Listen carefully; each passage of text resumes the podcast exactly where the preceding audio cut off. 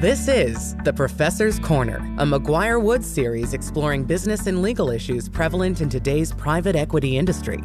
Tune in with McGuireWoods partner Jeff Cockrell as he and specialists share real-world insight to help enhance your knowledge. Hello, everyone. This is Jeff Cockrell from McGuireWoods. Welcome to another of our corner series where we bring together deal professionals and market presence folks in the healthcare private equity investing arena. Today, I'm thrilled to be joined by my good friends at Marsh, Sumit Agarwal and Sam Bell. Both of them work in the rep and warranty insurance area and have very specific expertise as it relates to healthcare transactions in particular. My name is Sumit Agarwal. I'm a member of Marsh's transactional risk practice. I've been a broker here specializing in rep and warranty insurance for about a year. I was at a previous job for about 2 years, and prior to that, I was an M&A attorney at a large firm in New York.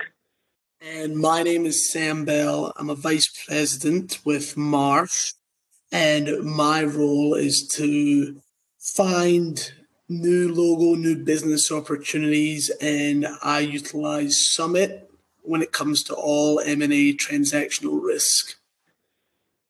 Maybe just to open up the discussion a little bit, I'd be curious on your guys' thoughts on what we can expect here in 2022, given the constraints that we faced in Q4 of 2021, where carriers were kind of overexposed. They'd underwritten beyond their budget generally and healthcare specifically.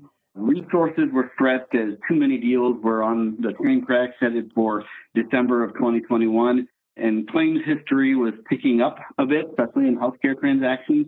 And all that led to much more difficult to procure and in some instances just not available rep and warranty insurance policies for healthcare provider services deals. Things are feeling a little bit different in Q1, but Sumit, maybe start with you. How is the market evolving given the tight Q4? Yeah, thanks, Jeff, and thanks for having us. At the end of last year, Q3 and Q4 of 2021, rates went sky high. I don't think the market has ever seen rates go that high, and it's just a product of supply and demand. Deals came in at a record pace. We bound policies and deals were signing and closing at a record pace. So rates kind of matched that, just again from capacity constraints. So you have, in today's market, you have a lot more MGAs or MGUs than you do direct underwriters. So more managing general agents that write on behalf of a syndicate than you do household names such as AIG and Liberty. And these guys have, these MGAs have capacity restrictions. So they're allowed to underwrite a certain amount in limits on behalf of their syndicate. And they reached their maximums a lot earlier last year than historically. So you had some of these MGAs that had to go out and get more capacity from their backing. People went out 2 or 3 times to get that. So at the end of last year, rates were matching that capacity constraint. And this year, 2022, as we're ending the near end of Q1, rates have found their way down a little bit. I think people are still struggling with where the right bottom is or average should be. So you have certain markets that are taking the lead and establishing where it should be. And based on what we're seeing and what our group is seeing at Marsh, I think for a normal deal, average rate online is about 4 to 4.5, probably with obviously 4.25 being the average there, plus or minus just depending on the risk.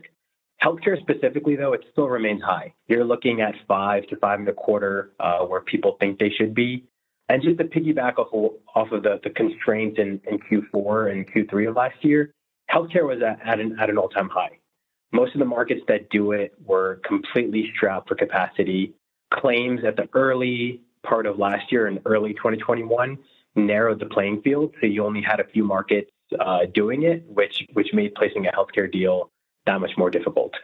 One of the other things that we saw was reintroduction of exclusions that we had not seen from kind of general billing and coding exclusions, which in my view make the policy of questionable utility, but also other exclusions.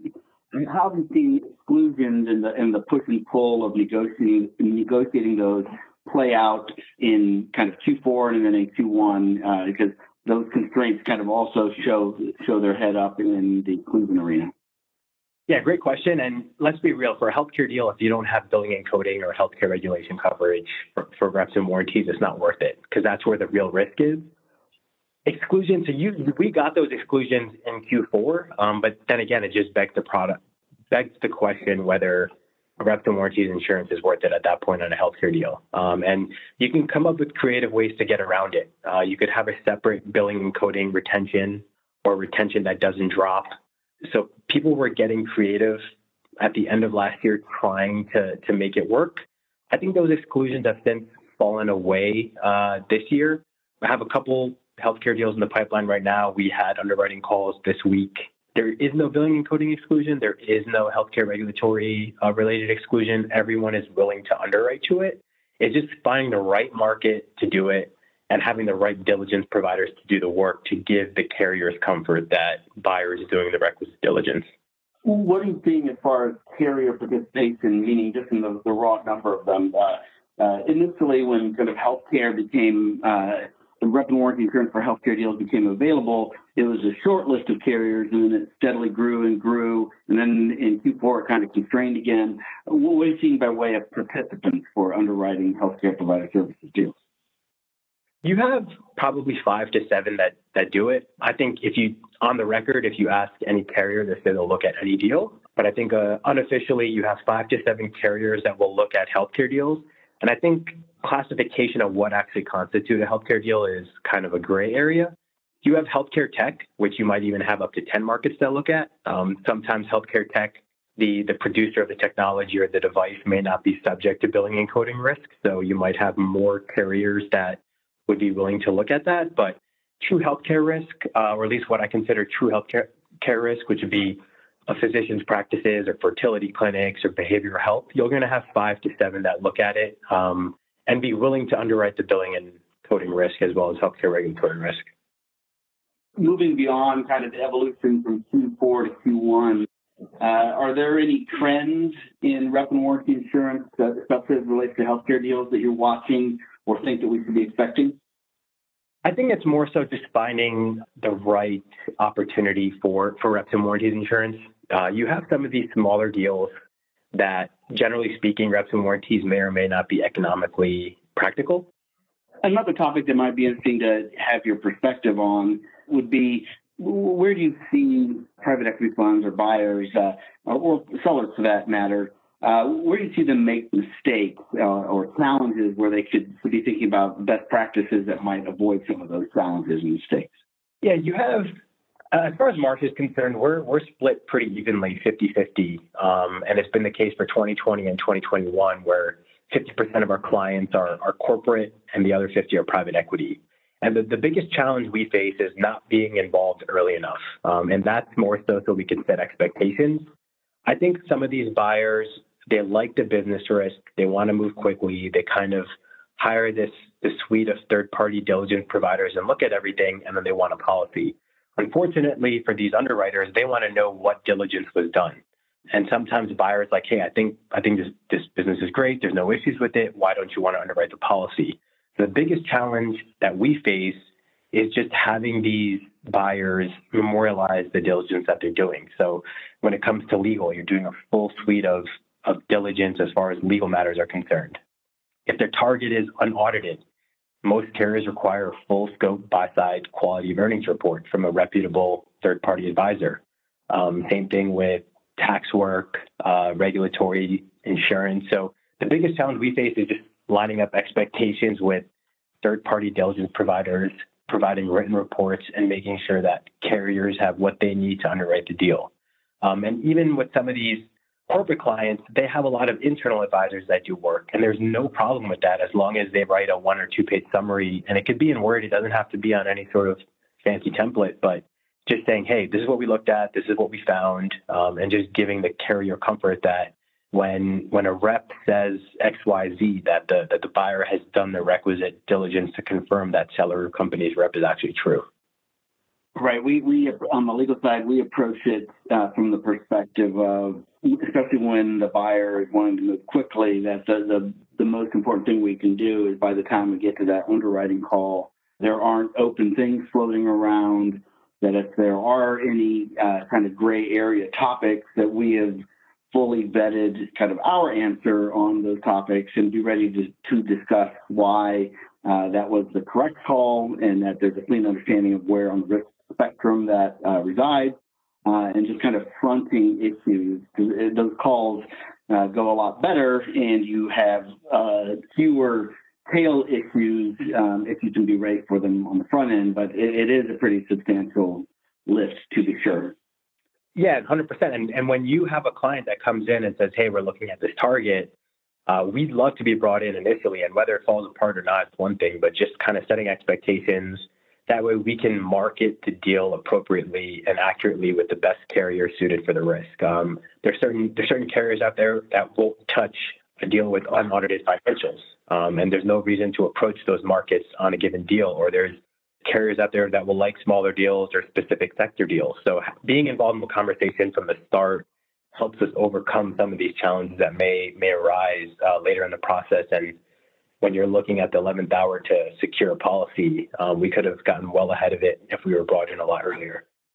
As far as kind of size of transactions that are being underwritten, there was a time when you had to have transactions of a certain size, but that was kept dipping down and down and down to where kind of pre-Q4 we were finding policies being available for deals that might be only a $30 million enterprise value, where you're buying, say, $5 million of coverage. I have questions about some of the utility in that arena. How do you think about kind of the bottom end of size for both availability and where's the line where it stops making sense? Yeah, I think when you talk about a $20 or $30 million deal, you're at minimum limits, which is $3 to $5 million. You can get, there are programs out there from some carriers to get limits as low as $1 million, but the economics start to make less sense. Are you doing full scope QOVs, assuming that a deal that small is going to have an unaudited target? Are you hiring a law firm to do full scope diligence? So the economics on a deal that size stop to make sense, or you start to question whether it makes sense, and do you just go back to a traditional escrow? Because then the escrow at that point might be just as much or just not much higher than the cost of the policy, as well as, yeah, these carriers and us brokers, we put the buy side through the ringer in terms of there's this whole separate work stream that you have to focus on, and we're obviously here to facilitate that, but you're focusing on the deal, everyone's kind of rushing to get it done, and then you have this whole separate reps and warranties insurance process to go through it. At the end of last year, I think anything less than $10 million in limits was very difficult to get done, and it just simply came down to the economics of an opportunity cost. It's going to take just as much time, if not more time, to do a policy of $3 to $5 million in limits than it would be to do $20, $25 million in limits. And obviously the economics on a $25 million deal make much more sense from a time perspective. But I think that's leveled out. I have plenty of deals in the pipeline that are $5 million in limits, but I also have just as many that are $30, $40, $50 million in limits. Yep. One of the interesting evolutions that I'm seeing on the small acquisition end, especially in take a provider services business, which has as its growth model doing a whole series of small acquisitions, I agree that the economics of the cost of the policy and the work streams stop making sense.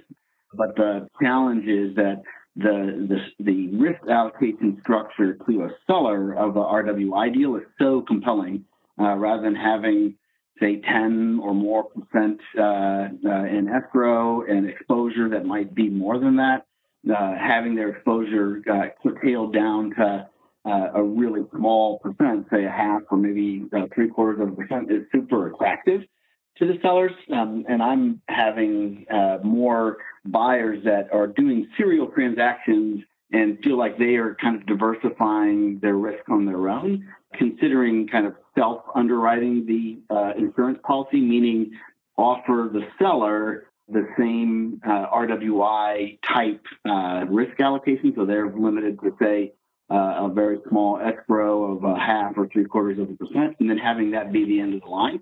With the buyer basically underwriting that, with the theory being that the carriers, when they kind of figure out their premiums, they really are pricing that risk plus some money for themselves.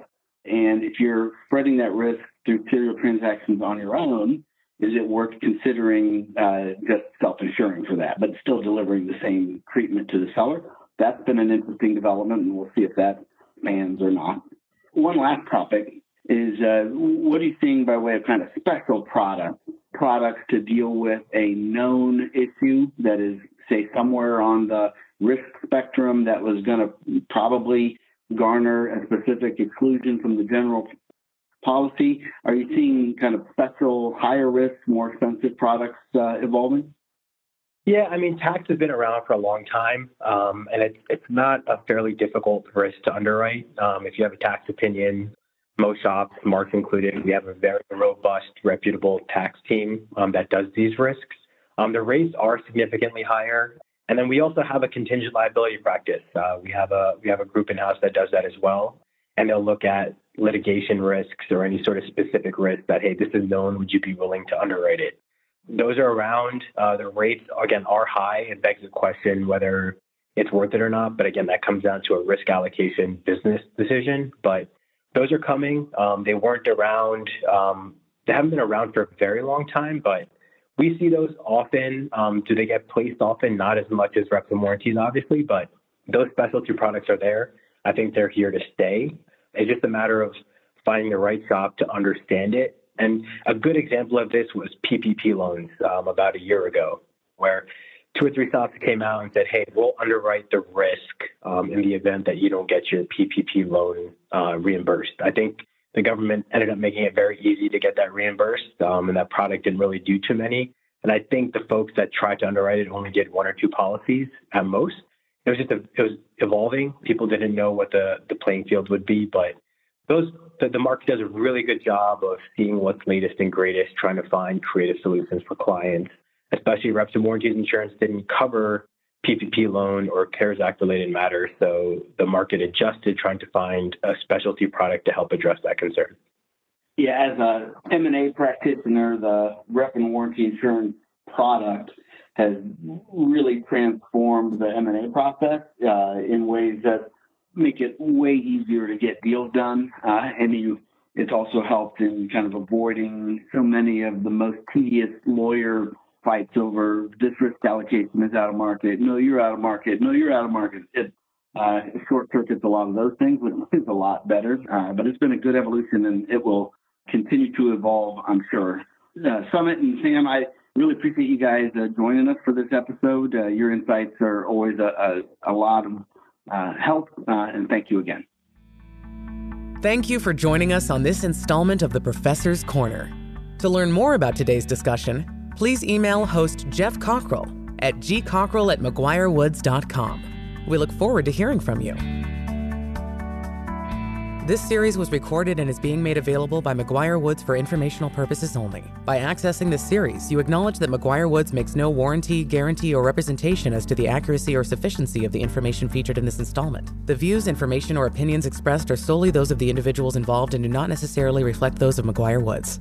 This series should not be used as a substitute for competent legal advice from a licensed professional attorney in your state and should not be construed as an offer to make or consider any investment or course of action.